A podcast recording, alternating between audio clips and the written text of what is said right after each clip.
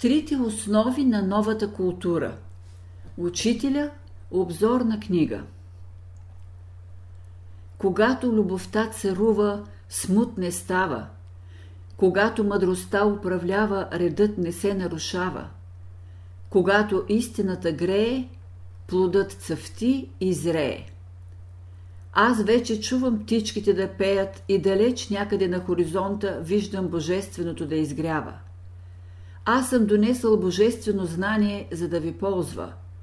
Аз съм длъжен да го изнеса пред вас, за да ви дам подтик. Защо говоря? Говоря ви, за да не спъна Божието дело, за да не спъна и вас. От това зависи и прогресът. В миналото трябваше да прекарате 30 години в изпити, да минете много изпити, за да ви се даде това, което аз сега ви давам. Учителя. Учителя казва: всяка проповед, която има за основа любовта, мъдростта и истината, не заблуждава. Любовта, мъдростта и истината в широк смисъл на думата, това е учението, което проповядвам на хората. Новият живот не може да влезе в света без тях. Любовта обединява. Тя е онзи принцип, чрез който човек започва да съзнава, че е клонче от един велик организъм и взема правилно отношение към цялото. От любовта иде подбудата, подтикът за действие, за развитие. Мъдростта – това са всички методи на Божията любов.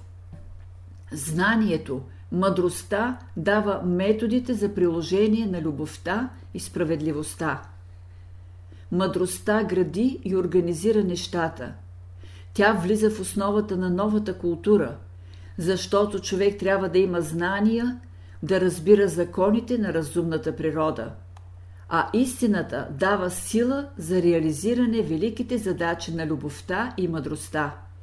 Истината носи постиженията. Учителя казва: за да се разреши правилно загадката на живота, турете за основа любовта, почнете с нея. После ще дойде мъдростта на помощ. И най-после ще дойде истината, за да очертая пътя, по който могат да се постигнат техните цели. Дойдете ли до тези три принципа, те ще разрешат тази велика загадка, ще разрешат всички противоречия. Света може да се поправи само с тях. Вън от тях човек е осъден на страдание и мъчение. Човек може да реализира само онези свои желания, които имат за основа любовта, мъдростта и истината. Казано е в Писанието: да се освети името Божие, да се въдвори Царството Божие и Неговата правда, да се изпълни волята Божия. Да освети човек името Божие, това значи да даде място на любовта в живота. Да работи за въдворяването на Царството Божие и Неговата правда, това значи да си служи с мъдростта, с истинското знание. Да изпълни волята Божия, това значи да даде място на истината в себе си. Христос казва: просете и ще ви се даде, търсете и ще намерите, хлопайте и ще ви се отвори. Просете, това се отнася за ума, за мъдростта.